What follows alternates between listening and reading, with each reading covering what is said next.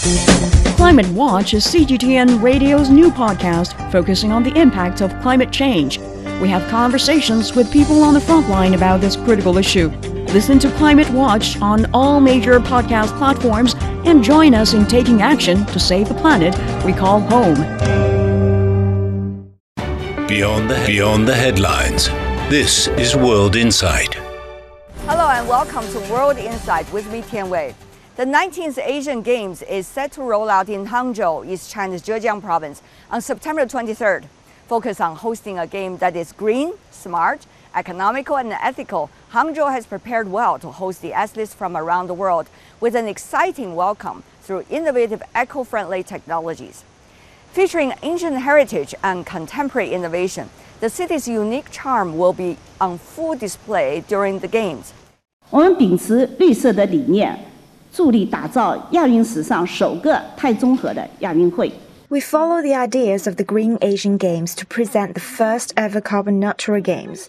At the opening ceremony, we will utilize green methanol regenerated from carbon waste as the dye for the main torch tower, which achieved zero emissions. Secondly, we promote the Smart Asian Games. The opening ceremony will be powered by digital technologies to create unique memories for the spectators and audience. Thirdly, the show will highlight cultural appeal as the Asian Games are a bridge between Asian and world cultures to communicate and exchange with one another. We hope to send out this welcoming message from Hangzhou, China, to Asia and the world. At the mobile network operator for the Asian Games, we participated in the construction of smart technology in sports venues for its games. Our team have been exploring some innovative operations with 5G network, including the demonstration of 5G advanced network and passive Internet of Things. In 2010, the Asian Games was held in Guangzhou, South China's Guangdong province. It was Xi's first time working for the Asian Games. In the eyes of the engineer, the progress in communications technology from 13 years ago is huge. When I was in Guangzhou, we were using 3G networks for TV streaming. This year in the Hangzhou Games, as we entered an era where 5G development is booming, I've seen applications of advanced technologies such as glasses free 3D viewing and 8K ultra high definition live broadcast. All these technologies will bring a faster and more immersive game watching experience for the audience.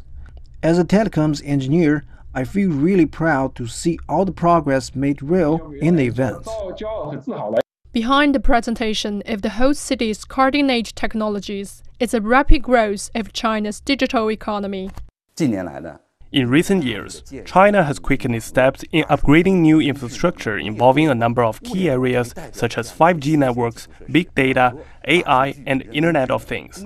Given this, China has developed incentives to shore up scientific innovation.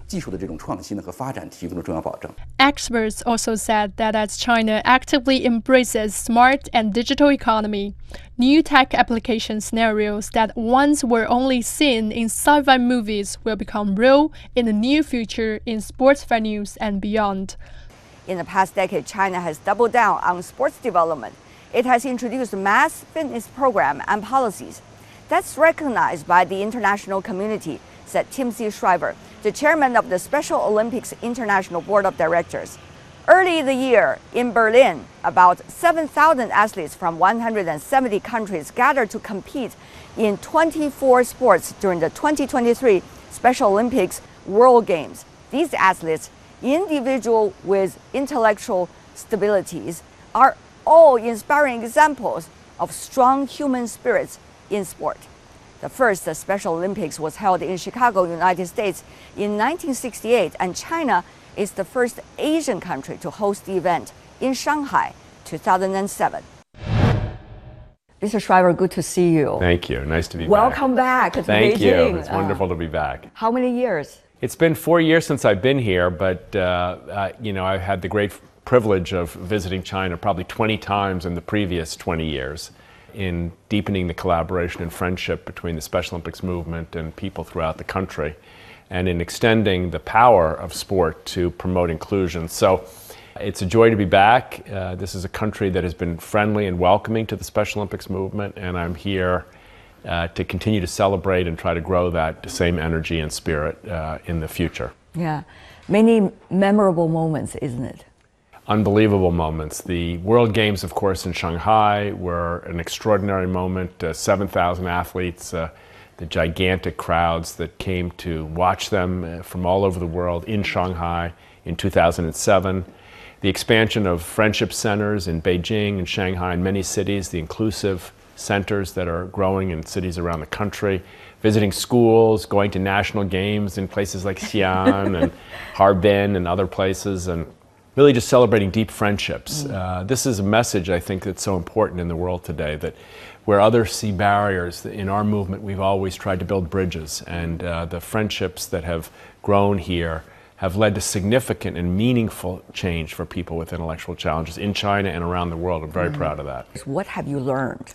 It's a good question. Uh, first of all, I've learned that isolation is a cancer. It's terrible. It's painful. It damages us. We human beings don't flourish when we're isolated from each other. This is a message that I think I've learned in a new way about people with intellectual challenges. Mm. Their isolation which was before COVID and continues after COVID, we have to fight against that. We have to break down these walls of isolation. COVID damaged us, but it reminds us the importance of connection, mm. of being together.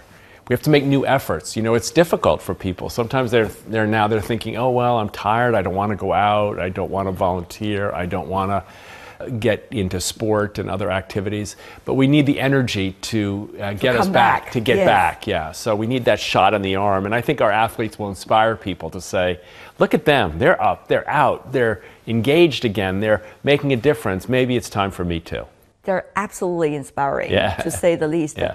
But you know, it's not just about coming back yeah. or resuming. Yeah. It's actually a lot of the time relearning, isn't yeah. it?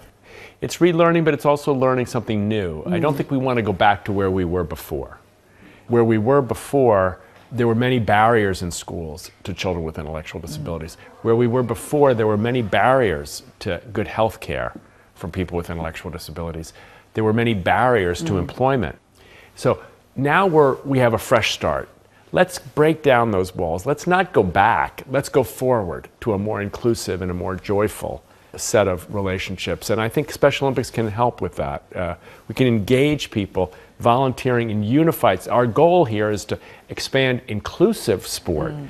Sport for children with and without intellectual disabilities, playing together mm. on the same team in schools all over China. What a miracle it would be to have thousands of schools that have sports programs for children who don't have disabilities blended with those who have disabilities in a Special Olympics unified sports uh, program. At the community level, this would be a miracle. You, know, you met earlier with the uh, Special Olympics athletes uh, in China. Yes. Uh, they are both inspiring. Yeah. You know, what is it like for you to interact with these people, like real people that are making an effort to you know, bring them out of the old circumstances yeah. and also bring everybody else together. Well, I'm, uh, you know, I'm endlessly inspired by the bravery of the athletes of Special Olympics. Mm. I'm endlessly inspired by the courage they have to always take a chance mm. on each other. You know, these are people who typically have suffered great discrimination, and yet they almost always come with open arms. Mm. Wouldn't it be Have great if our political leaders did yeah. that? Wouldn't it be great if, when political leaders find themselves confronted by adversity, they open their arms to the adversity and said, Let me understand, let me welcome, let me find ways to overcome uh, this adversity? Wouldn't that be a good response instead of what we typically see? So, I mean, well, the political leaders might say, well, they are doing just a sports competition. Of course, they could do that. But we are in a political rivalry, they might argue. Yeah, they might, but they'd be, I think, misguided to not realize that they're also involved in trying to build the team, uh, a global team. They're not only fighting a political battle. They're actually trying to lead nations, cities, provinces, regions, states to bring people together around mm-hmm. common goals. Whether the goals are economic goals or political goals or military goals or environmental goals or educational goals. You know, for big goals, you need everybody. Mm. The wise political leader tries to find ways to bring everybody uh, into the work of accomplishing great tasks. That's also what I want to ask you, Tim how have you managed, I mean, both from your mother's generation and now your generation, to bring all of these people together? I mean, if you look at volunteers, hundreds and thousands of them around the world, they're so devoted, Yeah. not even a penny That's involved. right. That's right. And even during the pandemic, they are still contributing. You know, how are you trying to build this international community? It's amazing. Maybe they can learn something from you. Yeah. Well, look, I think we all have just beneath the surface a desire for peace and understanding. Sometimes we hide it, you know, because we're ready for the, for the battle. But right beneath the surface, there's a tender side to each of us. The Special Olympics movement invites that out. It says, this is safe here. Bring your heart, bring your compassion, bring your joy. Uh, we, we, we will welcome it in this movement. We won't judge you. We won't uh, be cynical. We'll be hopeful here. So the Special Olympics movement has created a safe place for hope and compassion and progress. And when you create that, people come in droves uh, because uh, they see this is who I really want to be. This is a movement for volunteers who uh, want to be their best selves. And that's millions and millions and millions of people. The only limitation we have is just creating an, uh, a, a community big enough to welcome everyone who wants to join.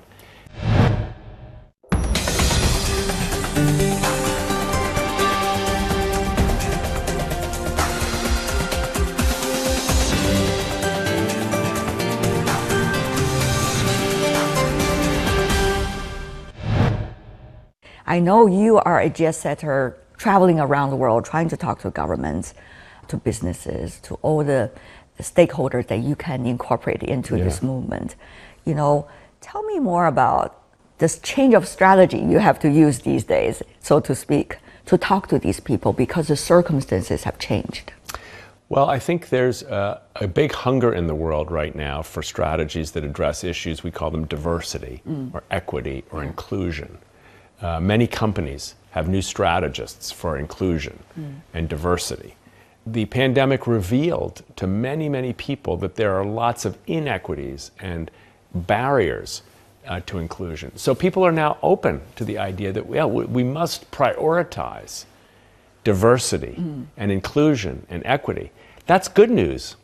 That's an opportunity for us. And to make sure it's not just a decoration for businesses. It's not just a decoration, not a check the box. It's a meaningful change of strategy, of supply chains, of employment practices, of product design, uh, the whole range of things. So, you know, uh, we have an opportunity now. If I were here 10 or 20 years ago to talk about uh, inclusion, most people would say, what does that mean? Today, everybody knows. At least they have a sense of what it means. So we have a big door uh, that's open. Uh, It's up to us to, to walk through it and provide real substantive changes. So not just what can you do to check the box, but what can we do to change our schools, all of them, so that every child in China or every child in India or the United States or Germany or France or mm. Kenya or Peru, it doesn't matter where, every child grows up learning to play and learn with their peers who have an intellectual disability. Why not every child? Mm. Why not every child growing up with inclusive play, inclusive sports, inclusive learning? It's a great opportunity for countries. Mm. So that's our message. Our message is let's do beyond the talk to the actions that will actually produce the kind of gains and changes we all want. Everybody, I mean, almost everybody wants these changes. It's just now a question of marshaling the will and the resources to make them come to life. Mm. If I could have the humbleness to compare, for example, your generation, the circumstances you're facing compared to your mother's generation, she's such a lovable person. A lot of people that I've been talking to, both within the Special Olympics movement and also people who know her, has been, you know, saying very high words about her. Yes. But um, it seems that at that time, this is an organization, for example, based in the United States. At that time, the U.S. society is on the way up, one could say. Uh, but now there are a lot of doubts about where U.S. is going, and as a result, whether an international organization based in the U.S. started there uh, will still have the persuasive power as they did before. How do you face, you know, perceptions like this? Well, we don't see ourselves as an organization that's relying on the persuasive power of uh, one country or another. We rely on the persuasive power of human dignity. Yeah. That's always been our message. If we were an American organization, we wouldn't have been accepted in Cuba or Russia or many generations ago in Yes, China or many other countries. So we're not an American organization looking to export American or United States uh, principles. We are a human organization, a humanitarian organization looking to build on humanitarian principles. Uh, the principle of human dignity, universal human dignity, no exceptions. The principle of inclusion, of respect for human dignity and building communities of belonging. The principle of competition and hard work to achieve great uh, goals for humanity. These are the principles on which we build. Uh, I, I don't worry about um, changing geopolitical fortunes for individual nations. Uh, I worry about, you know, uh, giving people uh, reason to hope. And that's our mission, and that's why our athletes are the best leaders that I've met in the world, honestly. Maybe they should come to see the Special Olympics to understand the synergy between people. I would, uh, the more people that see, the more uh, people are changed. I mean, all of us in the Special Olympics movement, whether we're staff members or leaders or volunteers or sponsors or friends or government leaders, we've all been changed by the movement. We've had our hearts opened by the movement. We've had our minds opened by the movement. We've become more powerfully committed to human dignity because of the athletes. So uh, I always uh, ask people just come once. Don't come for your whole life. Don't commit to a, a year or a, even a month. Just commit to an hour. Come watch, come shoot baskets, come play football, and then we'll see. Uh, uh, the change will, will come, I'm sure of it. You're a very grounded person. I can feel that when you're talking to the Special Olympics athletes. You know, uh, of course, you're coming from an esteemed family. Every member almost of that family has been playing a constructive role of their time. So, how do you see your, you know, approach among all in your family and beyond? How do you cultivate your own approach? I think that's a very interesting question, isn't it? Well, I have a wonderful family, and I have great uh, parents, brothers, sister, children, wife, cousins, uncles, aunts, It's a big family. grandparents. Yeah, it's a big family, uh, and I'm very proud.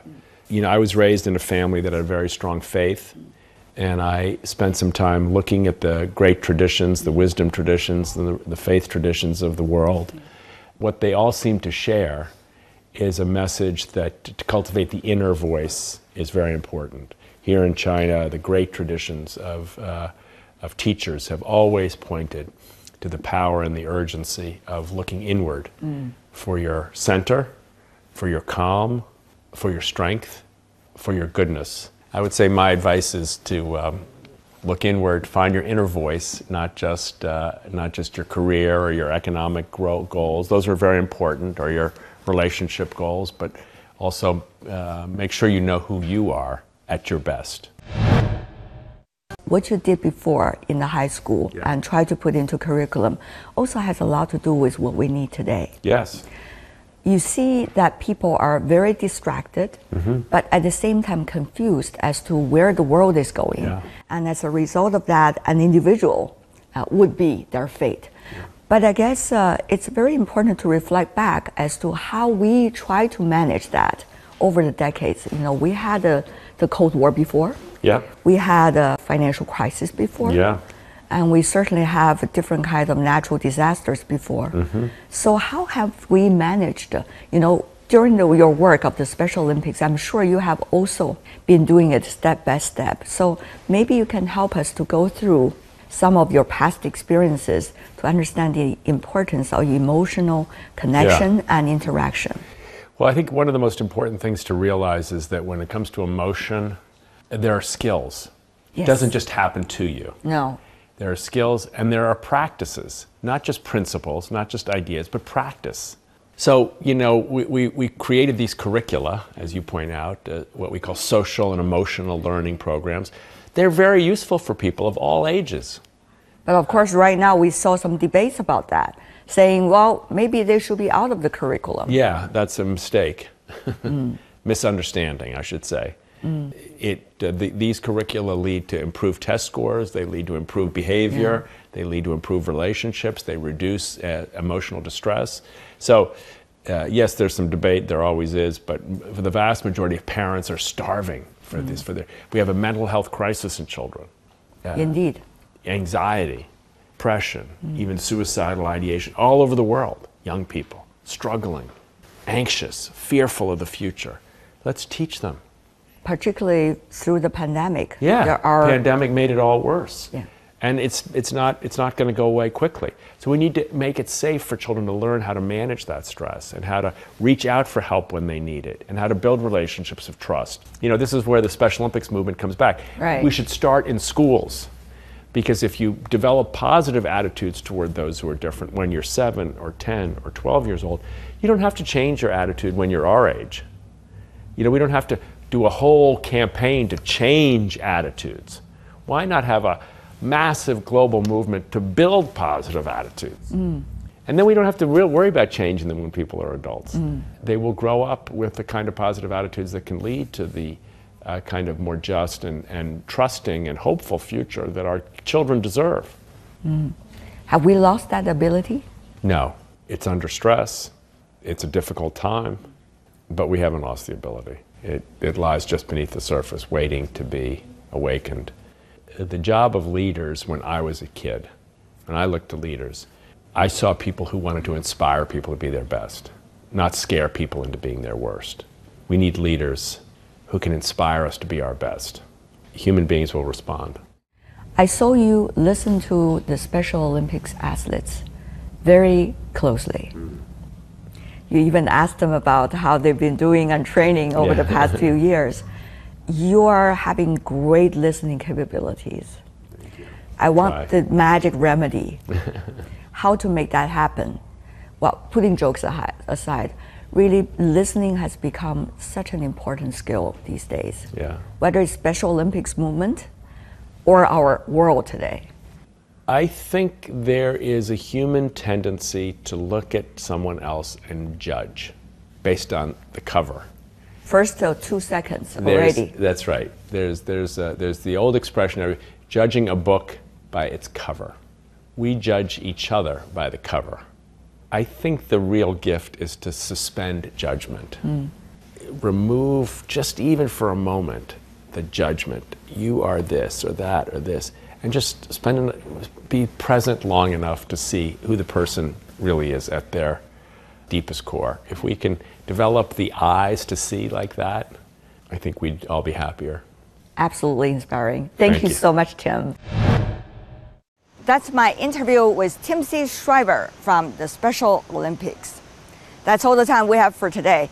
In the future days, we're going to bring you special reports from the Asian Games in Hangzhou. On behalf of my team in Hangzhou and Beijing, I'm Tian Wei. Bye for now.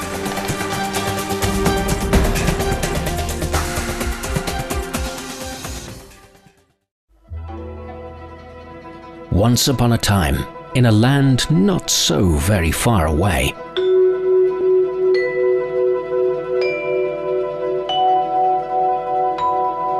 stories were told of the brave and the bold.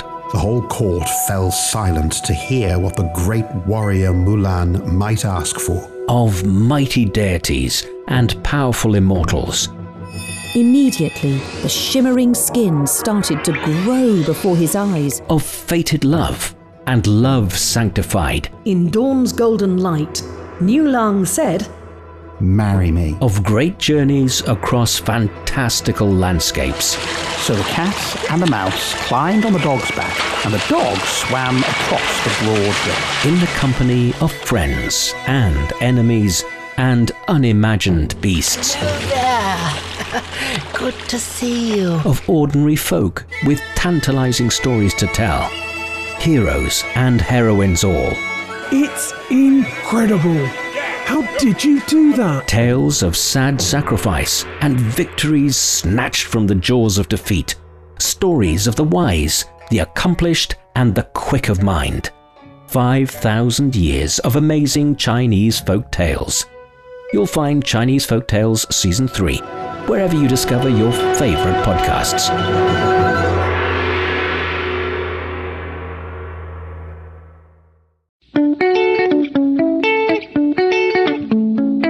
Ever wondered what's actually going on in Africa through the perspective of an African? How are things really going between China and Africa? What's the narrative of this relationship? Well, get a perspective with China Africa Talk. Hear from African diplomats, entrepreneurs, academics, Chinese natives, and more.